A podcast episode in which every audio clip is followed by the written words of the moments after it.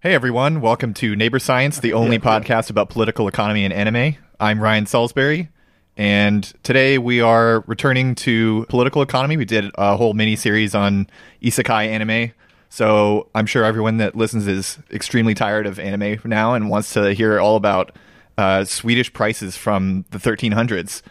Uh, so to help me talk about this today, I brought on uh, two of the members from Grubstakers, Andy and Steven. Hello. Hey everyone. How you guys doing? Uh, pretty good. I mean, I, I think of coinage as the neon genesis of uh, economics. So I started this as just the topic of coinage in general, but uh, that's just too large a topic. So today we're going to be focusing specifically on like debasement, which is uh, when the sovereign reduces the content of precious metal in a coin.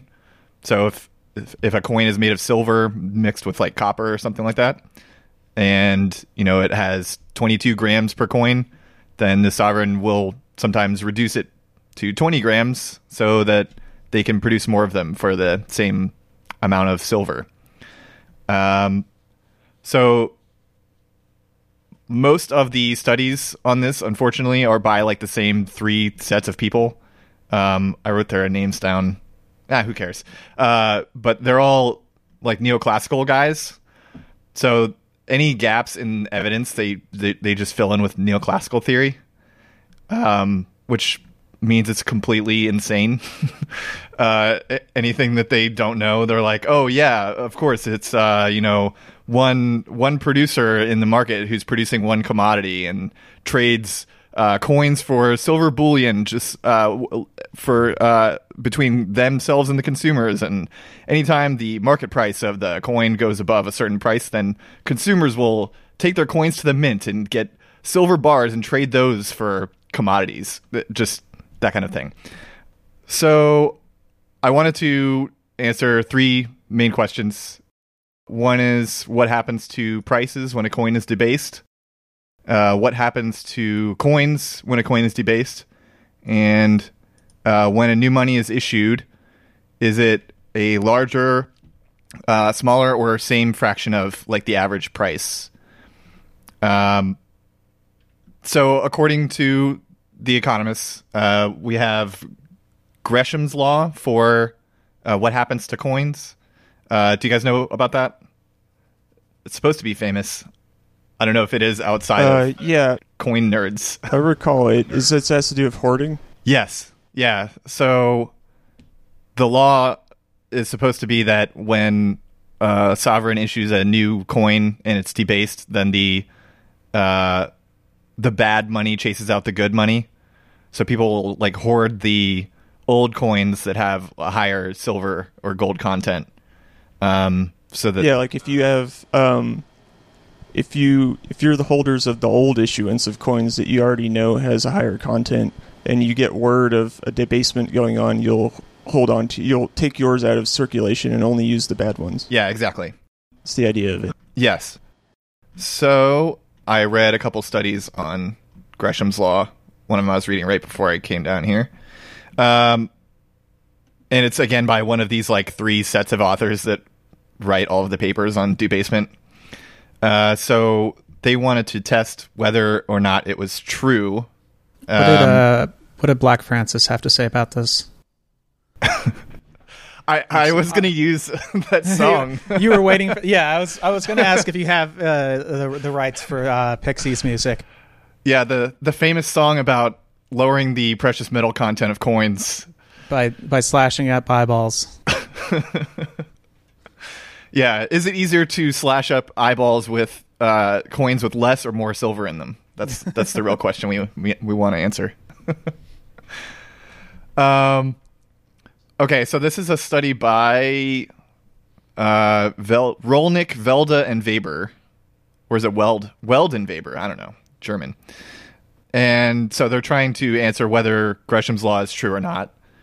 And they say, uh, in order for it to be true, people would have to uh, sell heavier coins while using lighter coins, which we basically said, um, and that it requires a fixed exchange rate. So, like, what they mean by that is that the coins would exchange at face value.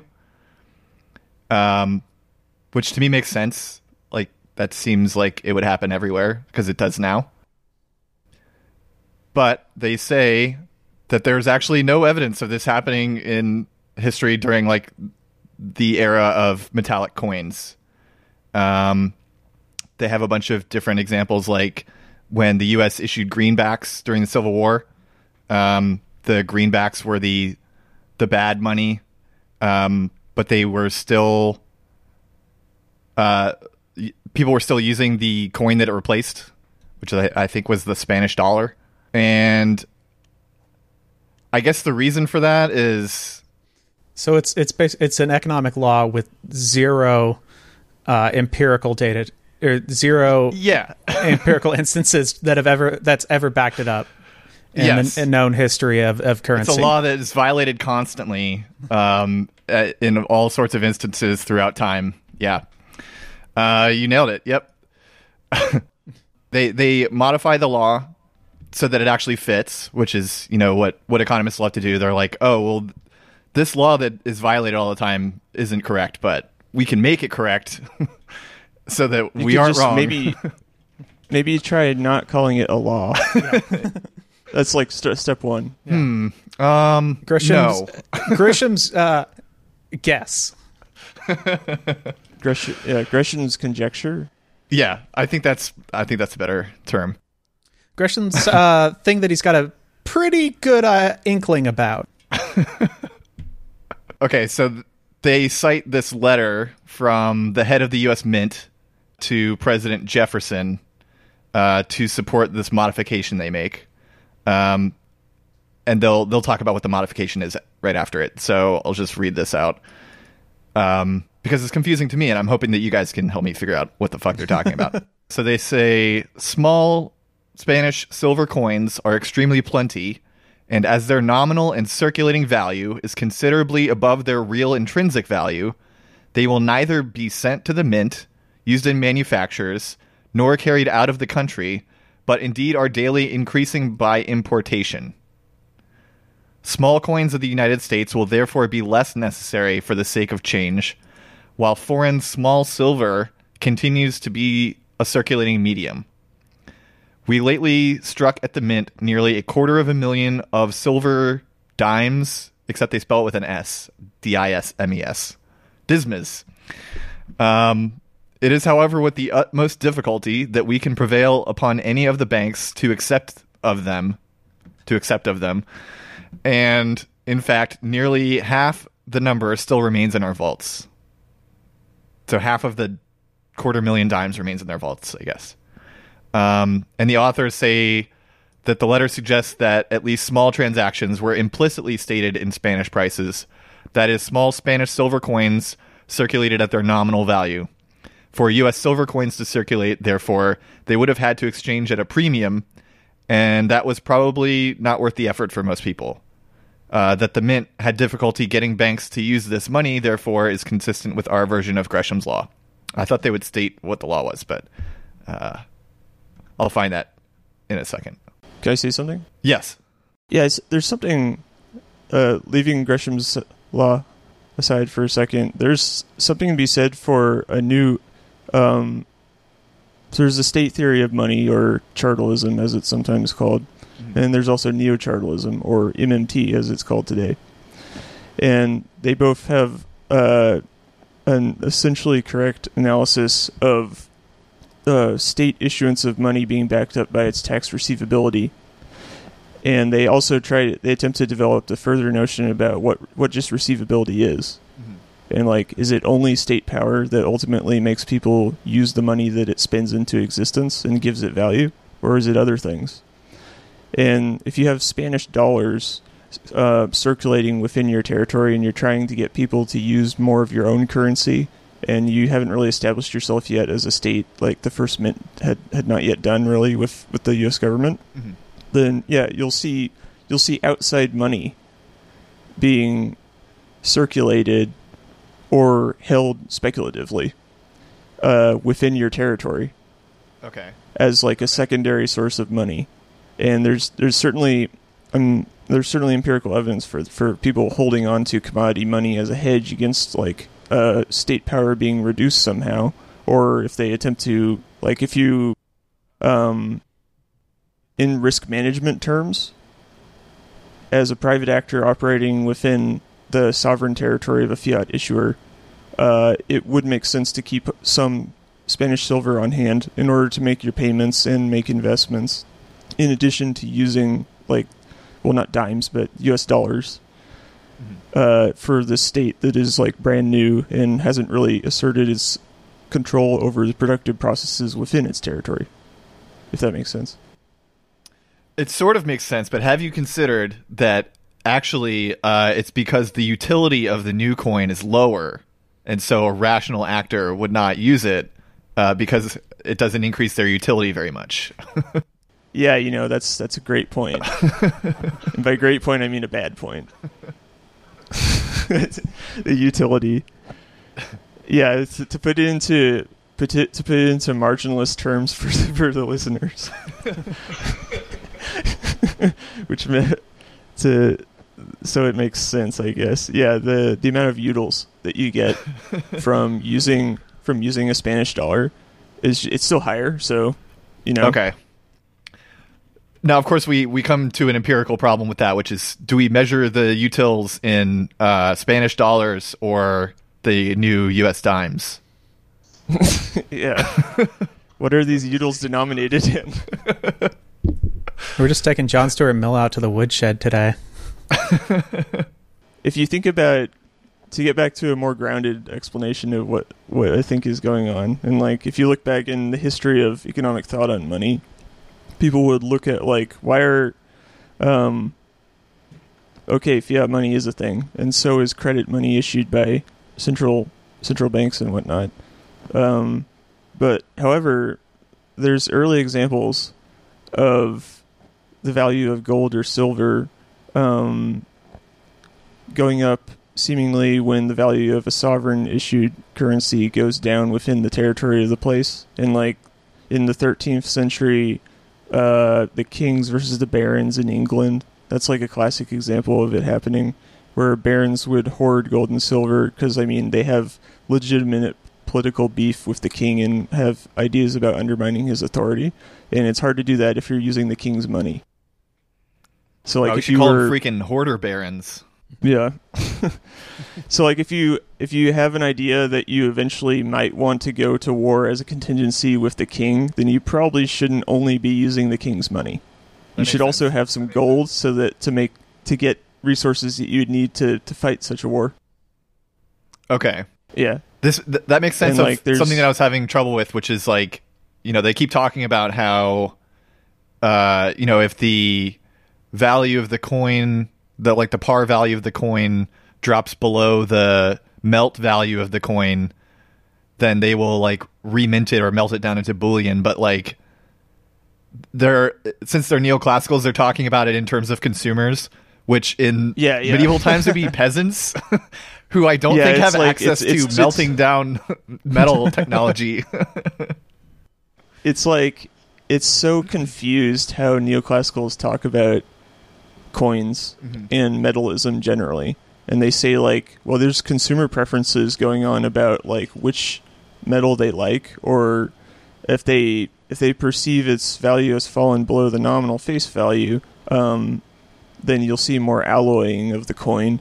And they ta- what they take that to mean is like, see, gold is the ultimate expression of money right. and then you get into like this this like fetishization of gold and silver as the ideal monies rather than one alternative amongst many things that could be money and like actually look at why they might have value each of them Yeah, I ended up talking to accidentally talking to uh, one of those gold fetishist people that the creature from Jekyll Island reader types, you know.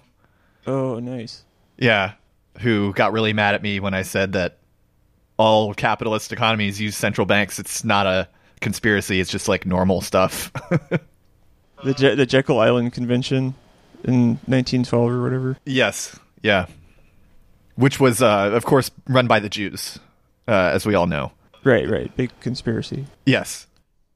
So I found the their version of Gresham's law. So the authors say that the Gresham's law that works is bad money drives good money out of circulation only when the costs of using the good money at a premium are significant.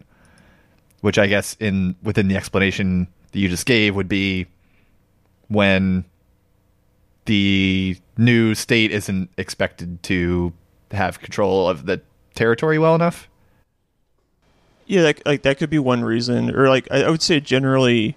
Um, so like what I'm trying to do is like I'm just looking at um, so coined metal money was an economic fact of life for hundreds, over hundred, uh, a couple thousand years, and um, I feel like I feel like the chartalists of today, MMT, they kind of pass over that history and don't really treat it that well oftentimes and they'll just say, "Well, that was when people thought that like gold they just fetishized gold and they were just obsessed with that because it was shiny or something." Yeah. And they uh they don't really treat it very well in terms of trying to understand why the fuck people were using this in addition to fiat money for a while.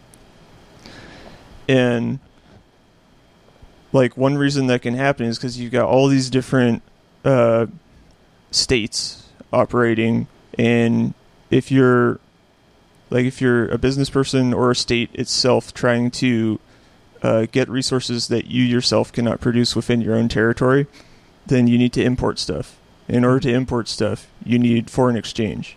In order to get foreign exchange, you can use things like gold, which are widely accepted as currency throughout the world. And so, and like, why is it accepted? That's an interesting question. I think part of it is honestly, it is shiny. Yeah. And human and humans are like, oh well, most people appreciate a shiny object. Here is one, and I can use that to get to buy um, capital goods to build factories and stuff. So that's nice. Yeah, Andy? Yeah, there's the um, the argument. I don't know if it was from Marx or just Harvey's read, uh, David Harvey's reading of Marx that basically the the reason, at least according to um, that line of analysis, that gold is uh, such a good exchange commodity is simply because it doesn't oxidize, and so um, it it Yeah. you, you don't you don't lose uh, metal over the over the period of time like you do with other metals. Yeah, so like that, there's something to be said for its use as a, a means of foreign exchange to get imports that people need to develop their territories. And I think that you should like hold up that potential explanation for why people use coins for so long and so widely alongside the other complementary explanation of why states were able to issue their own money and have them have value, namely by requiring that they be returned as a tax payment as the only means to settle that that obligation. Mm-hmm. So like those two ideas I think can live together basically theoretically. Um, another possible reason that that gold was favored, um, at least early on, because there were like tons of silver coins, so it's not like gold was like super dominant or anything. But uh, early on, uh, gold can be found in like relatively pure forms in nature. Um, but silver, you have to actually like extract it. So like mining technology had to c- catch up with um, refining silver into a metal that could be coined. Yeah. Like the earliest, Actually, like, the some of- earliest precious metal coins were made of electrum, which is a gold silver alloy. Um, Yeah, I was just going to say that actually. oh, okay. Uh, yeah, so like the the first ones were alloys, and then um, that well, that was like an innovation over um, solid silver coins or just bars of silver used for bulk payment of like a military or something. Uh, like Alexander the Great's army when it was in like Central Asia, it had to have this whole long um, supply chain of people simply to get the silver bars to pay the army. And it was like very costly in biophysical terms to do that. And so instead, they started issuing their own money in coin form as like a, a much biophysically cheaper way to get the resources it needs within wherever the army is. And so the army would sort of, uh, the military rather would have sort of like a an ongoing provisional government sort of centered around wherever it happened to be on his conquest and be issuing this money. And they were able to save a lot in real terms by doing that over simply having to cart all of your all the money that you needed to use from the homeland. That makes sense. Um, I also remembered earlier uh, from uh, Debt by David Graeber. Uh, he says another Great book. Yeah, great book. Um, he says another reason that gold may have been favored was because uh, money evolved out of things that were used to adorn the human body. So, jewelry, basically, um, which is why uh, there are also um, cowrie money and feather money and stuff like that. Uh, which I I'm planning to do an episode on that uh, because uh, again neoclassicals get it insanely wrong. What's up, Andy? It's a little known fact that the the penny loafers uh, predated the penny. but yeah, just to give like a, a the briefest explanation is like those aren't money in the sense of like you know you take your bag of cowrie shells to primitive Walmart and um you know get your groceries there. It's more like uh you are marrying someone and you need to compensate their family for the loss of their child. So you give them a bunch of cowries as like a symbolic payment. Yeah. Yeah.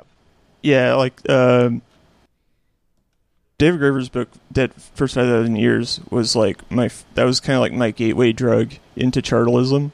Same, yep. Back in, I read it in like 2011 um, during school, and it like he's kind of all over the place to an extent as a writer, but it's like there's so many webs of like of like threads to follow on the history of, of money. Like first as like a credit instrument it was just like it was a there was hardly any circulating money very early on five six to five thousand years ago.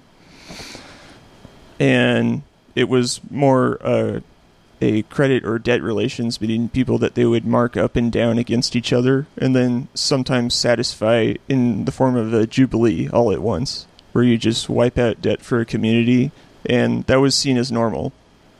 And so there would be debt jubilees where um, they would wipe the slates, slates clean literally. And or if they didn't do a jubilee then whoever had accumulated the most uh, debts drawn upon the rest of the community, relatively speaking, would just throw a big party. so he would use his credits against other people to throw a big party and say, like, look at, look at what an awesome leader I am, because I can feed everyone in this feast. And so, like, anthropologists would find evidence of these feasts happening.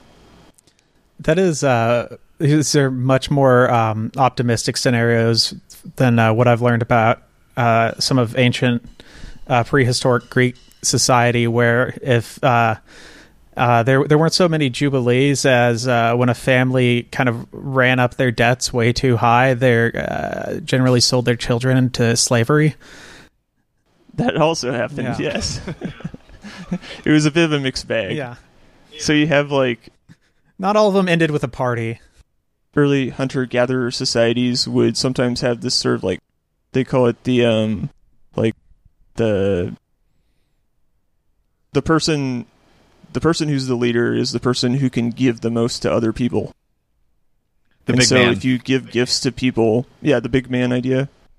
Um and if he's giving a lot, he's probably also going into debt at times to do that because you need to go get the stuff that you're going to give to people from somewhere. And that was sort of seen as like some anthropologists say that's sort of like a proto state. It's where he's like he's sort of issuing IOUs like, oh, I owe you this gift later and stuff like that.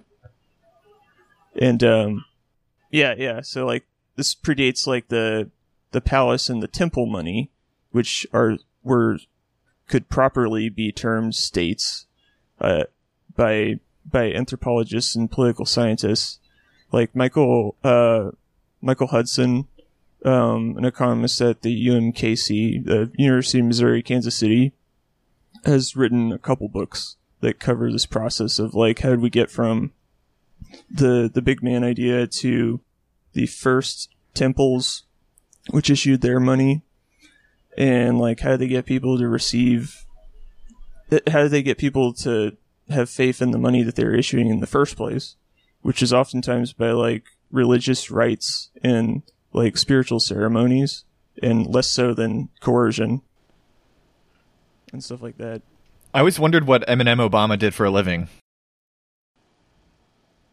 what sorry Isn't his name Michael Hudson in real life? I'm pretty sure it is. yeah Anyway, I was just, I was thinking about like uh, anthropologists studying our civilization, and they're like talking about the same kind of thing, like people who give a lot of gifts to everyone and throw big parties, and they're like the uh, the so-called big man, or as they called it, the baller, uh, was you know someone who spent all their money at the club. it's a little like that honestly I guess I guess the uh, um, Big Man theory is kind of the synthesis of uh, Eminem and Obama. It's true.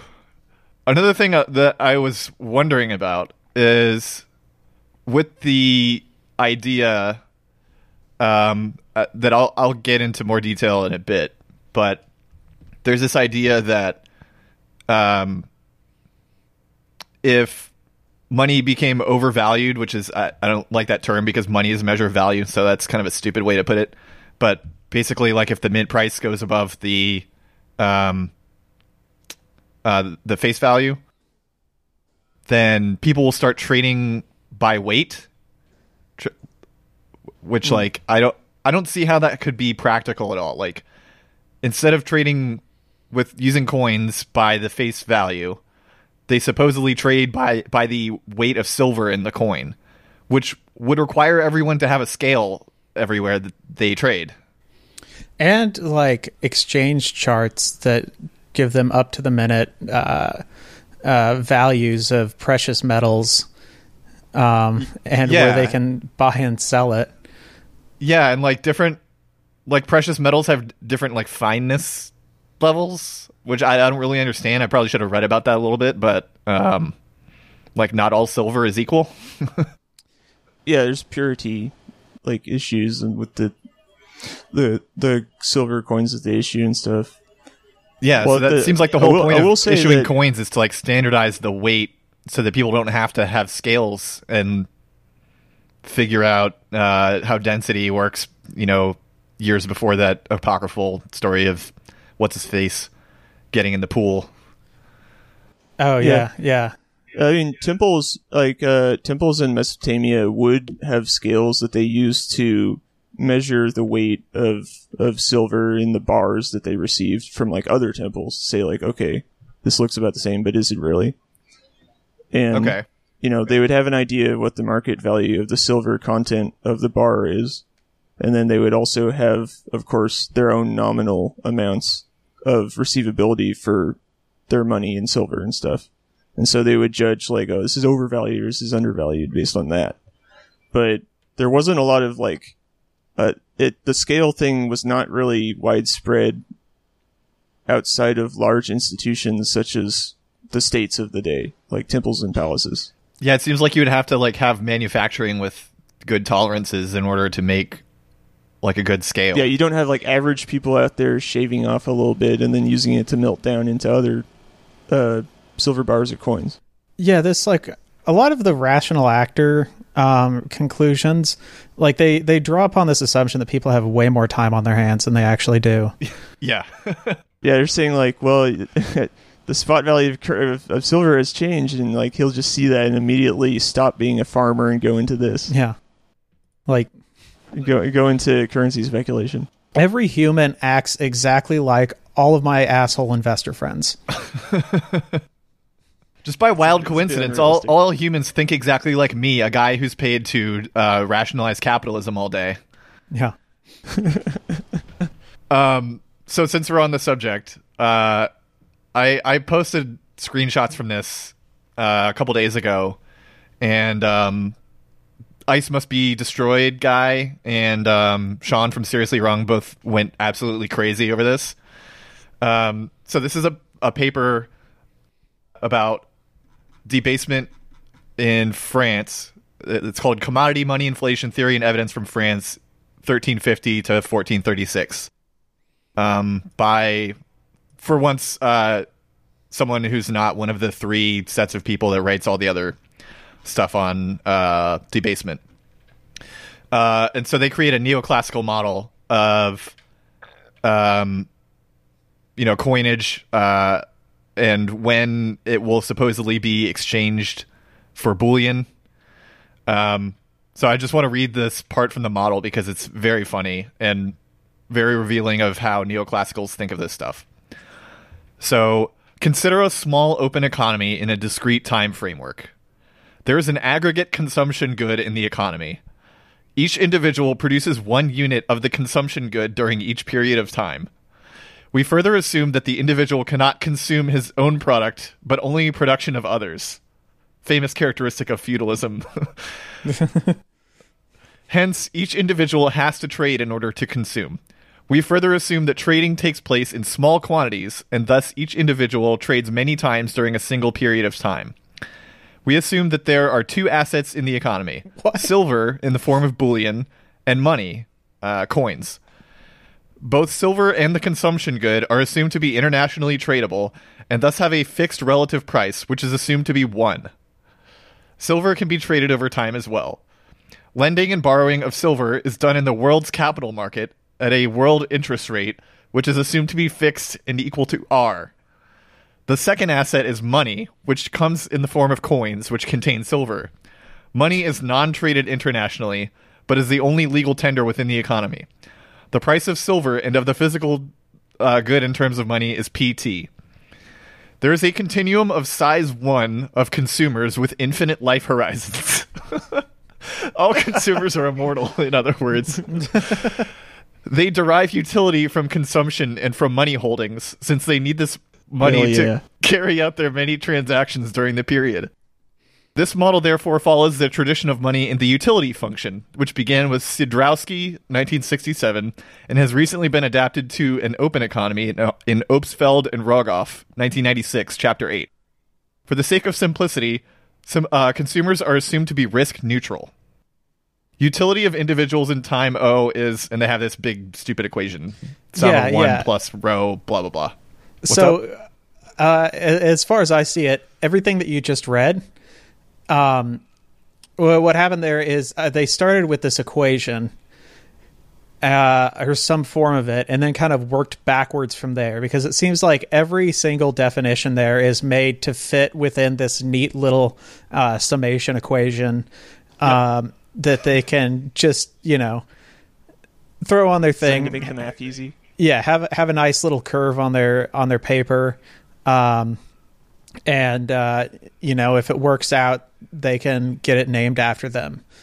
But that's I, I think that, yeah they were more concerned with making something that could be an easy equation than uh really anything else.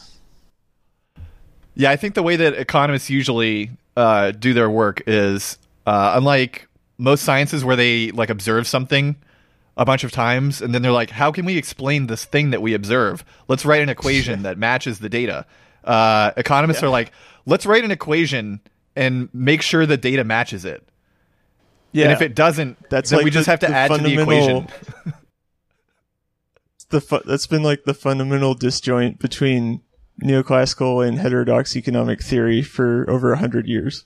Yep. Is that one group is one group is doing science and the other group is not doing science. Right. So like I mean normally normally you go out and then observe and ask people what they're already doing and then you go home and you think about it for a while and write an equation, even a messy one that roughly fits what you saw. Right. It's not like you think up an equation that looks nice and then you talk to people and that doesn't quite fit and you just you make up you say this is a market failure, this other stuff.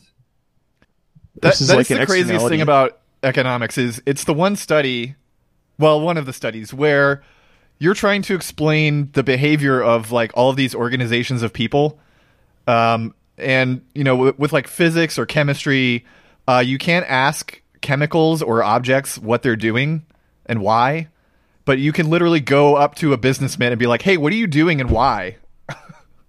Yes. and they'll explain it to you. but they Yeah, never do that. You know, so. um, that's funny you should say that because actually, every now and then, every now and then, an, like a neoclassical economist will like mess up and do real science, and so they'll do a survey on like, hey, how do people set prices? yeah, And then I- they I've go and about find this. a result.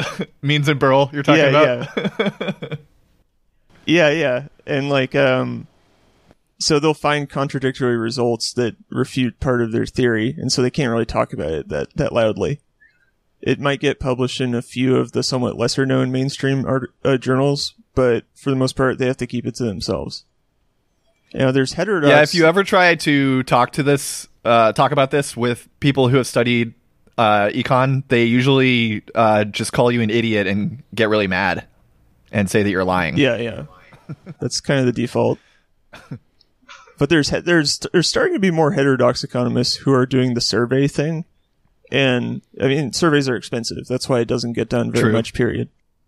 But neoclassicals, who are the ones who have money, sometimes do big surveys, and they're like, "Wait a minute, you're saying that you use the total cost and then add a markup, and then, that's how you do your prices? That's not how it's supposed to work."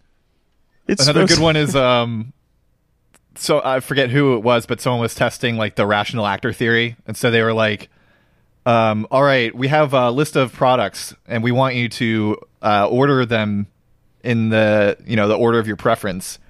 And uh, to their complete surprise, people were like, uh, "I don't know, I guess this one and this one," and then the next time they're like, uh, "I guess that one and this one." So they like changed their order up and like didn't have like a firm set of completely ordered preferences. So if they went to the store and they were like, "Hmm, I don't know if I want, you know, uh, Campbell's soup or chunky soup," they would just pick one at random. Uh, but that kind of breaks all neoclassical economic models. All right, so I'm, I'm going to skip ahead in the model part a little bit, but there's some like really ridiculous stuff uh, later on. So uh, we next lay out the informational and timing assumptions of the model. Each period opens up with an announcement of a debasement or a stabilization. Then mints operate at the beginning of the period, while trade in goods, which requires money, takes place only late, only later. Uh, we assume that all coins look alike for ordinary folks and cannot be distinguished without the help of experts, who are called money changers. Such help is costly. To simplify things, we assume the following cost structure. In each period, an individual can obtain one evaluation of his coins for free, but additional evaluations are infinitely costly. As a result, an individual evaluates coins only once each period. I love when a when economists talk about infinity.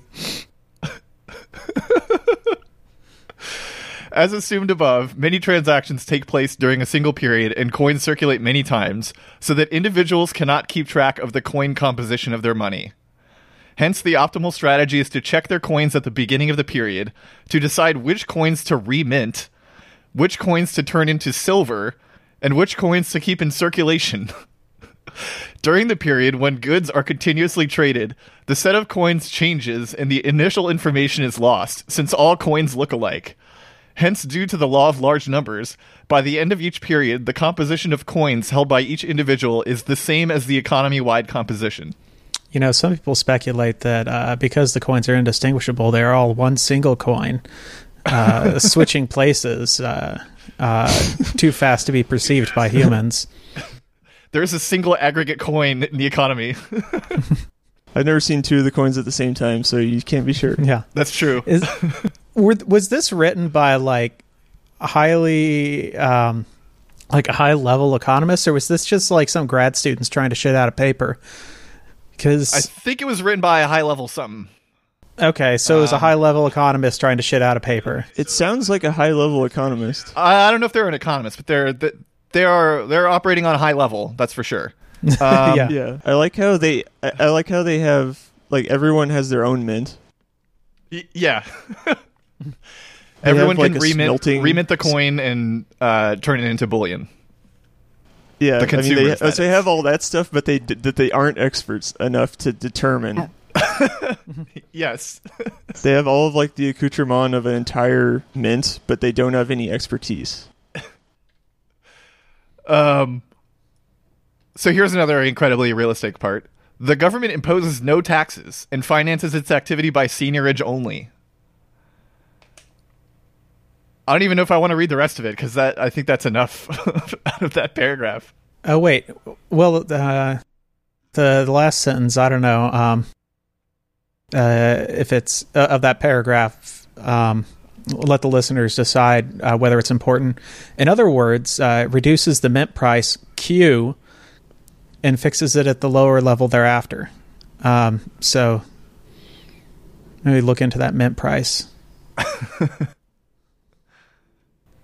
Um, oh yeah, of course, and they they further assume that all markets are perfectly competitive, and that expectations are rational, which means there are infinite buyers and sellers. Naturally, Yes, there's no institutions of any kind. right. Everyone has the same amount of power. Uh, they have nice orderly preference sets. That stuff. yep, exactly. I imagine this author like walking into a medieval village and like just walking up to a peasant and explaining it and showing them the equation and the peasant being like, hmm, "Yeah, that makes sense." That's that is a lot like what our life is like. I like to picture like the if you if an economist really did believe these these like simplistic theories, then if they were not an economist and living in the times were operating as a as a peasant or something, they would just have no friends. like no one well they would go around like trying to minimize all their costs because they say that's part of how price is discovered and they would like if you run a business then your costs are someone else's price and so if you just suddenly try to offer your suppliers nothing then they won't want to do business with you Exactly. Um. So in their conclusion section, uh, they have some other really insane stuff. Um, and I think this points to how, even if they are looking at evidence, their interpretation of the evidence is just so bad that it can't be trusted. Uh, so they say in this paper, we show how inflation and even high inflation happen under a commodity money regime. The possibility of high inflation due to debasements is shown in theory and then demonstrated by 100 years of frequent debasements in medieval France, um, which is fine. But they say under commodity money, the demand for money falls less at high rates of inflation. So they're saying that demand for money when inflation happens, i.e., prices go up, uh, ca- that causes demand to fall. So if you have to pay more for stuff, then you will demand less money. Does that make Okay. sense Wait, to anyone? wait, what- Oh, the demand What- for the money. the- He's saying the demand for the money falls, and not the demand. yes, for the demand for money falls if goods. prices increase. okay what what year what was the year range for this study Uh, thirteen fifty to fourteen thirty six. So during the Hundred Years' War, when France was suffering like massive uh, losses of uh, physical capacity to produce things, Yes, but it wasn't because of that that uh, there's inflation no- happened. We'll just that's like that's called history. That's not what we're talking about. right. Yeah, that's not economics. Yeah, that has no bearing on the economy. So I'm guessing somewhere in this paper they have hard data uh, from the time that they map to their projection from that equation, so that um, there's a certain level of credibility for that equation. Am I am I correct in assuming that? Uh, well, yeah, sort of. Like data Um, points with a margin of error uh, mapped against their predictions based on their equation. They don't have so much data points as uh, rates of data points. So for some reason, uh, they use the cumulative debasement rate uh, as their main type of data.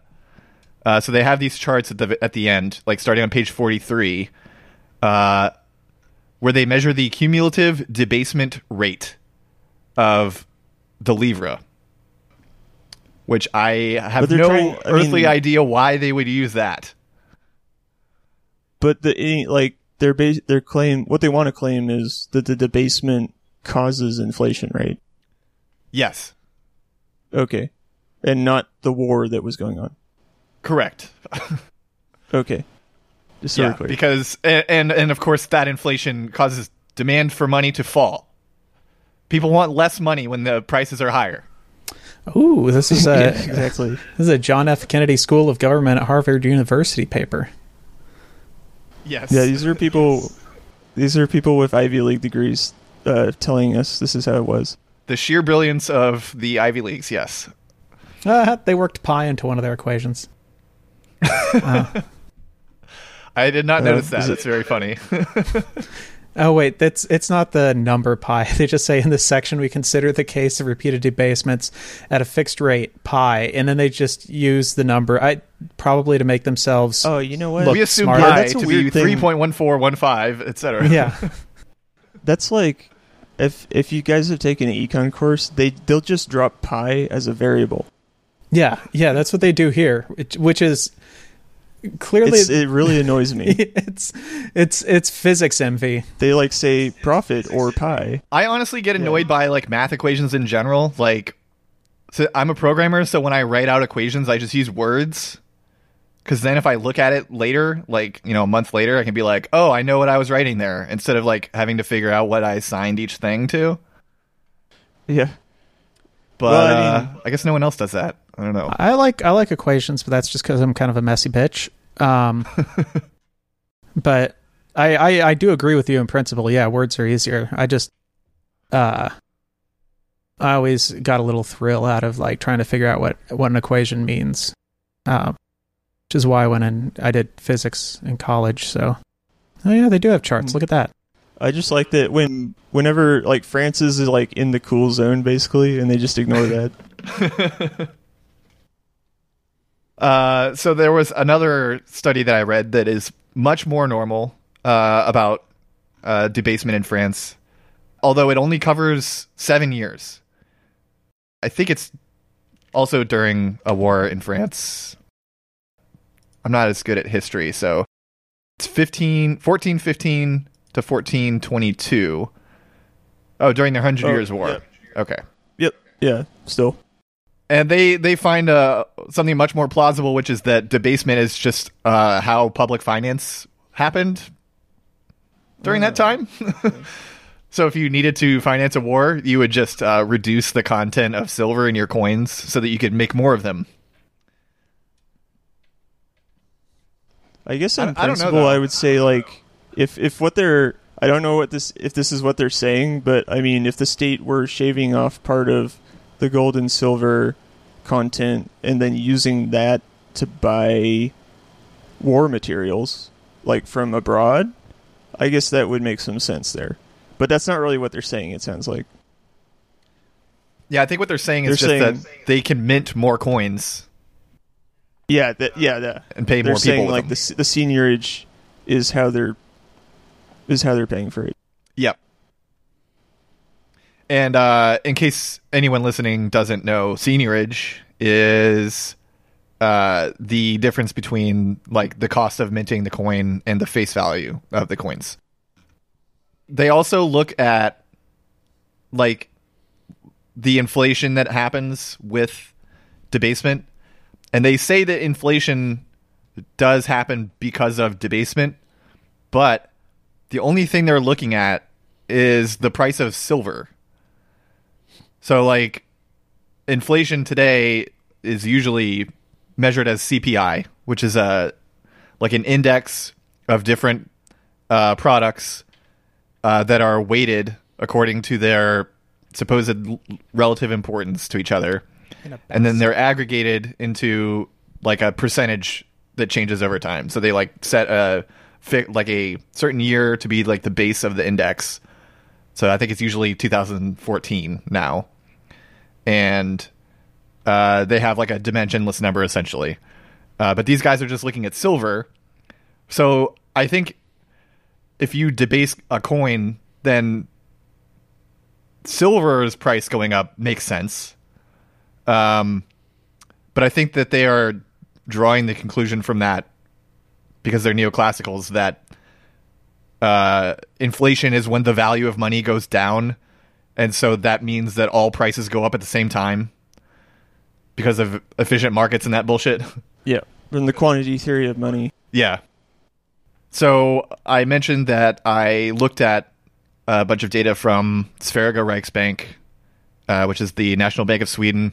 They put together a data set over around 800 years, uh, the from the 1200s to today, of different Swedish prices.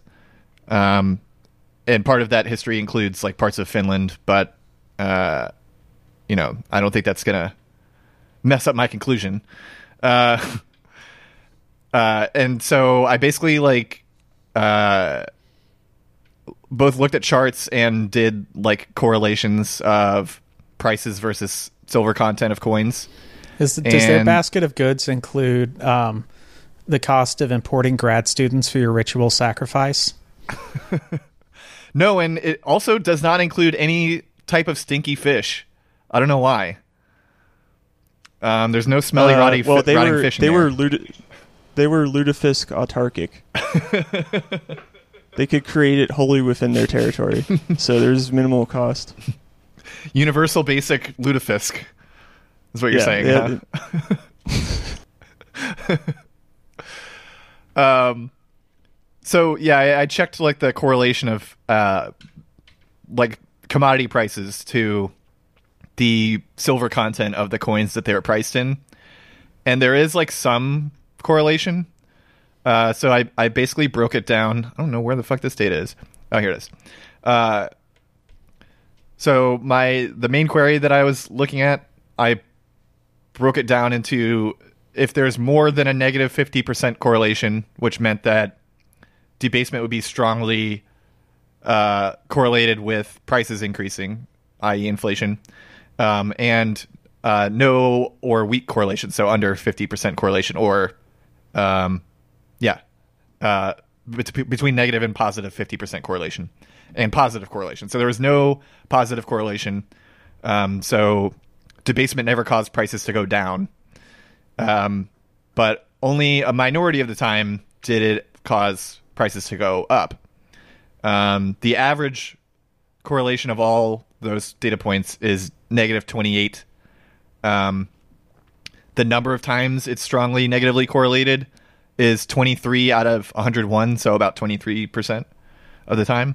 And most of the time it, it has either no or weak correlation.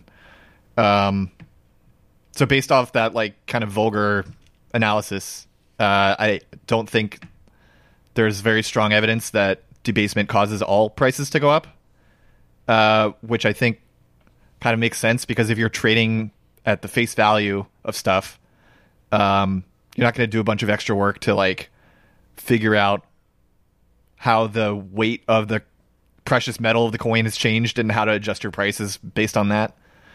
Um, and just because a coin is debased doesn't mean that like everyone has more of them, which I think Yeah. is something that's in MMT pretty prominently, which is just because the government issues money doesn't mean that everyone gets it. Only certain people get it, and it's who you give it to that affects what it does.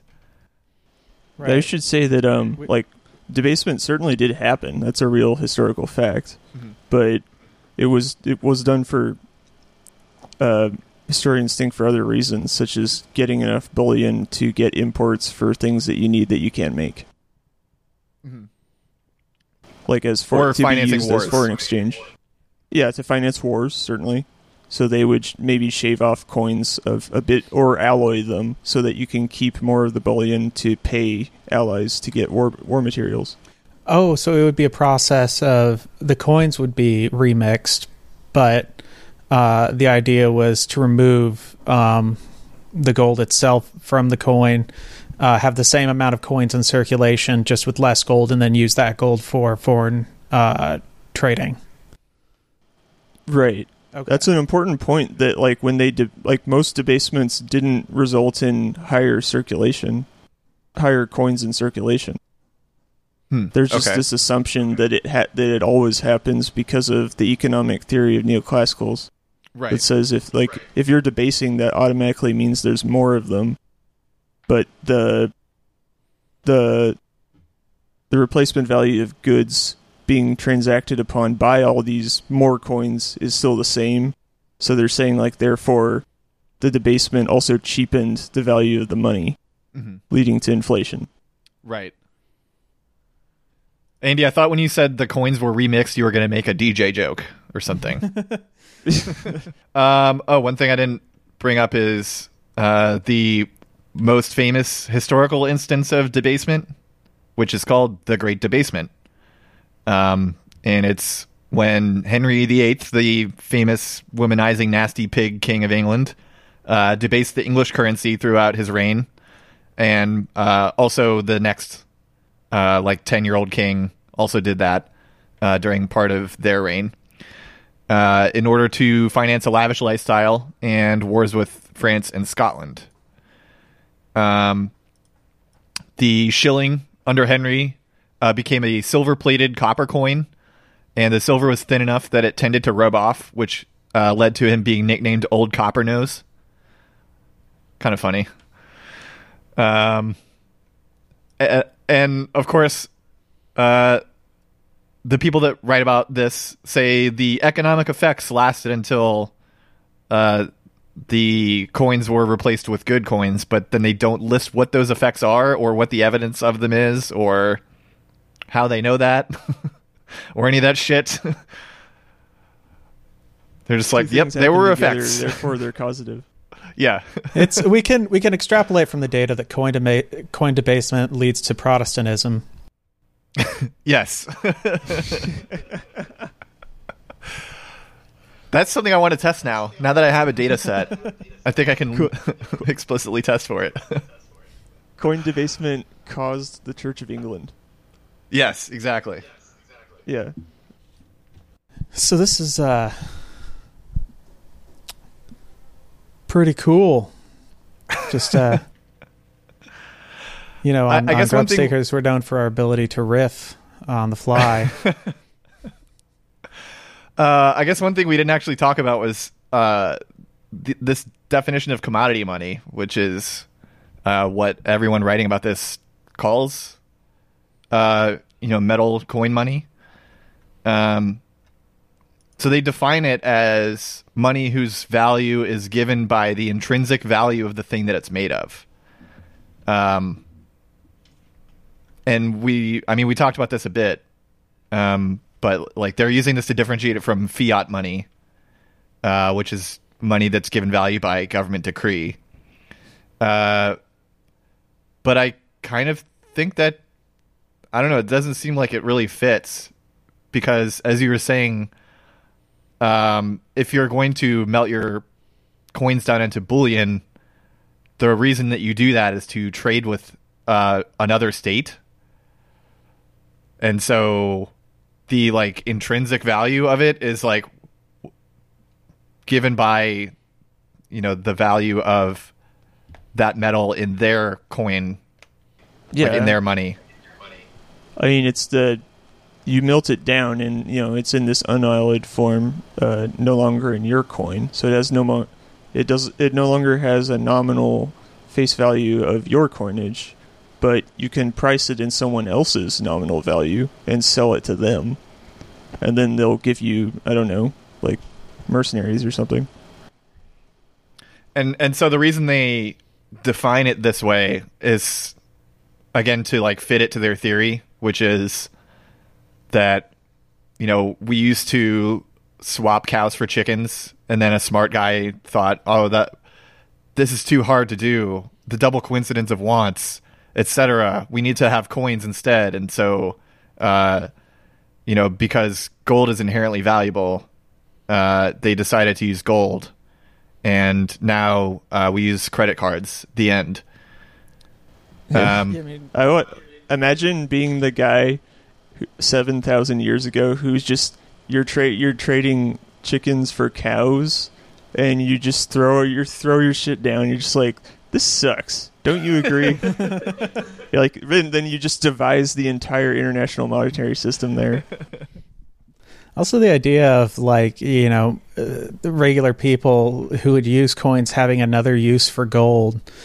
Like, well, I could, you know, Right. I I could buy some grain, or I could decorate my death mask.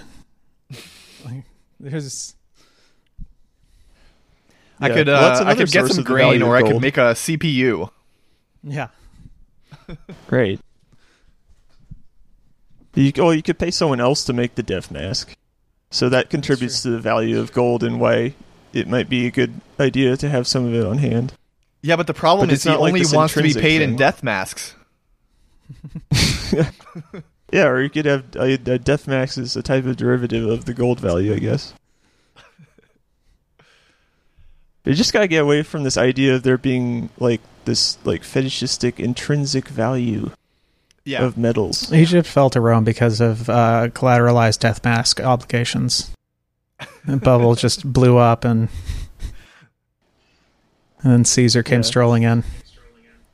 it's because they didn't have the so like the gold the yeah sorry the the gold like the gold content of the death mask could be melted down and then you can price it in someone else's money that's certainly true Someone else's death mask.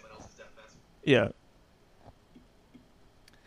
Um, so to go back to the questions that I asked initially, I guess. Uh, what happens when a coin is debased?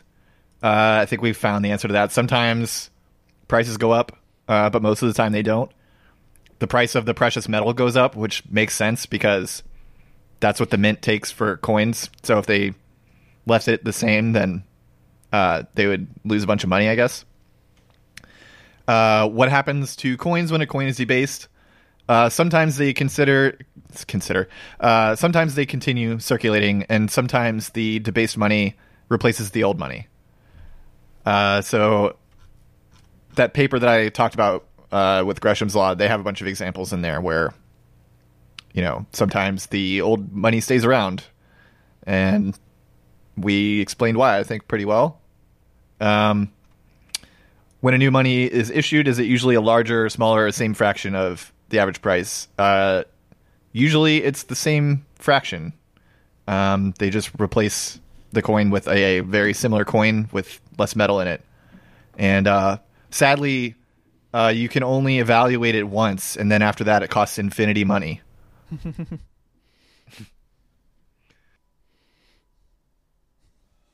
just like life just like in in the real world John F. Kennedy School of Government put their best minds on this.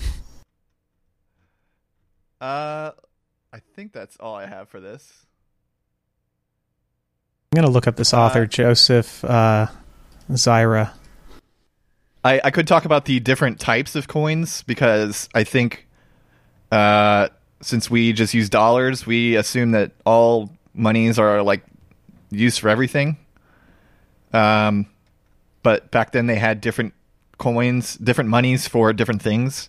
So they had like accounting money, uh, numeric money, and effective money. Um, and you know, as with any ontology that doesn't really fit reality, there's sometimes even more complex stuff. Um, like in uh, during the Qing Dynasty, there were cash coins, which were petty currency. Uh, these are the coins that you've seen where they have the square hole in them. They're like brass with a square hole, and uh, they can be put onto strings uh, to make like larger denominations. And uh, I wrote here, I, I hate it when you go to a Chinese restaurant and you forgot it was cash only, so you have to go across the street to an ATM to get uh, big strings of coins to pay for the food. Um, they also they had like uh, coins specifically for taxation, uh, coins specifically for maritime trade, and specifically for market trade.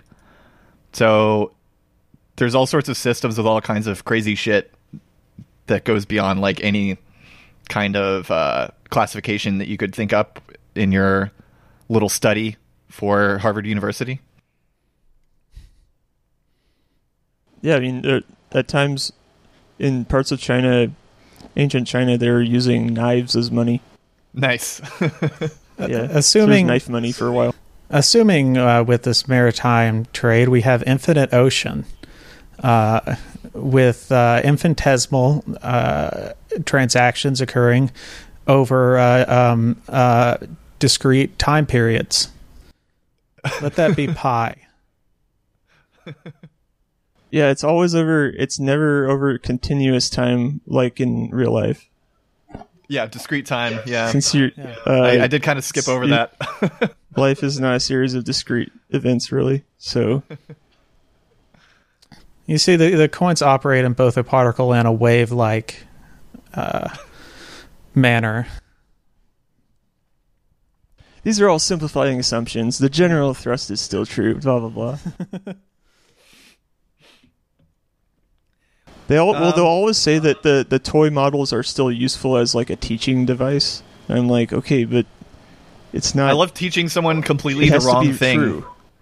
so that when you teach them the correct thing based on h- historical evidence, they get mad at you and call you a dumbass and tell you to take Yeah. Econ 101.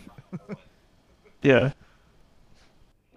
Just the idea of like, yeah, it's a teaching device. We teach you the wrong thing, Yeah, and that's Yeah. So you, like, that's how you learn. yeah, just like in physics. yeah. you you're forced to take uh, you know an introductory class uh, as part of your degree, and then uh, you never come back to the advanced classes where you learn the correct thing, uh, which is what you're supposed to do, and uh, that makes you an expert in economics. Speaking of, uh, yeah, I mean, like in physics class, you'll use like the ideal gas law or whatever, or in chemistry, I guess. And that's somewhat of a simplification, but they still use it because it works in terms of building more complex theories about the interaction of particles Yeah, because it still has some validity in the real world. It's And um, inc- i- incidentally, um, the quantity theory of money has the same functional form as the ideal gas law. And like some people think that it was like uh, a mainstream economist's attempt to look more mathy, so they just grafted on uh, some of like the really in vogue chemistry research that was going on onto their theories. Yeah, I mean to take the the physics analogy, uh, uh, probably further than anyone uh, wants or thinks it should go. Uh, it's it's it's sort of it's it's more along the lines of like string theory, where uh, you know they they want to have like a nice model describing everything, but there's no way to confirm it. Um, and it's it's uh, it, it it it makes them look good because they can point at their equations and and show how nice everything is. But um, even if you try to confirm it or try to ask them how to confirm it, they'll tell you that that you're wrong and that's not the point. Yeah, well, what they'll usually say is this is an idealized model of what it would like under perfectly competitive conditions, but we don't have that. We have like messy externalities instead. So, like, if society was like the model, then it would look like the model. so, it's an ideal that we try to shoot for, but we don't get there. reading a paper by Benoit Clapeyron, uh, we developed a model of gases, and we have tested it with the empirical data. It doesn't seem to fit, uh, but we think that the problem is uh, our limitations of observation, and, and the model actually works fine uh, under equilibrium conditions. Right, yeah. Just a little ideal gas law joke. Didn't land, I guess. I knew of the law, but I didn't also, I, I didn't really do that well in chemistry, so. yeah, I didn't either. I thought it was a little bloated. Um, sorry, I made it worse. Well, I don't have anything else for this. Um, do you want to plug your show and anything else that you're working on? Uh, sure. Yeah, listen to Grubstakers, the podcast about billionaires, where we uh, profile a, a new billionaire and uh, their deeds and misdeeds. Two of them a week with the Patreon, and um, uh, right now we're just finding out that everyone, every supply chain goes back to child slavery. That's what we've been discovering over the last year. Uh, and um, yeah, we just did a three-parter on Deutsche Bank. We also we just released an episode on offshore money, and we get into some some stuff that's kind of related to what we talked about today, actually, Okay. with uh, like imports and forex and stuff. So that's on SoundCloud. Grub Stakers. Awesome. Uh, Andy, Stephen, thank you for joining me. Thank you, Ryan. Thanks. The next episode we are going to be doing, I am going to talk about the emergence of money uh, in more detail. Uh, so that should be interesting. Stay tuned for that. Hopefully, I will uh, get it out in under a month this time. All right. Thanks a lot, everyone.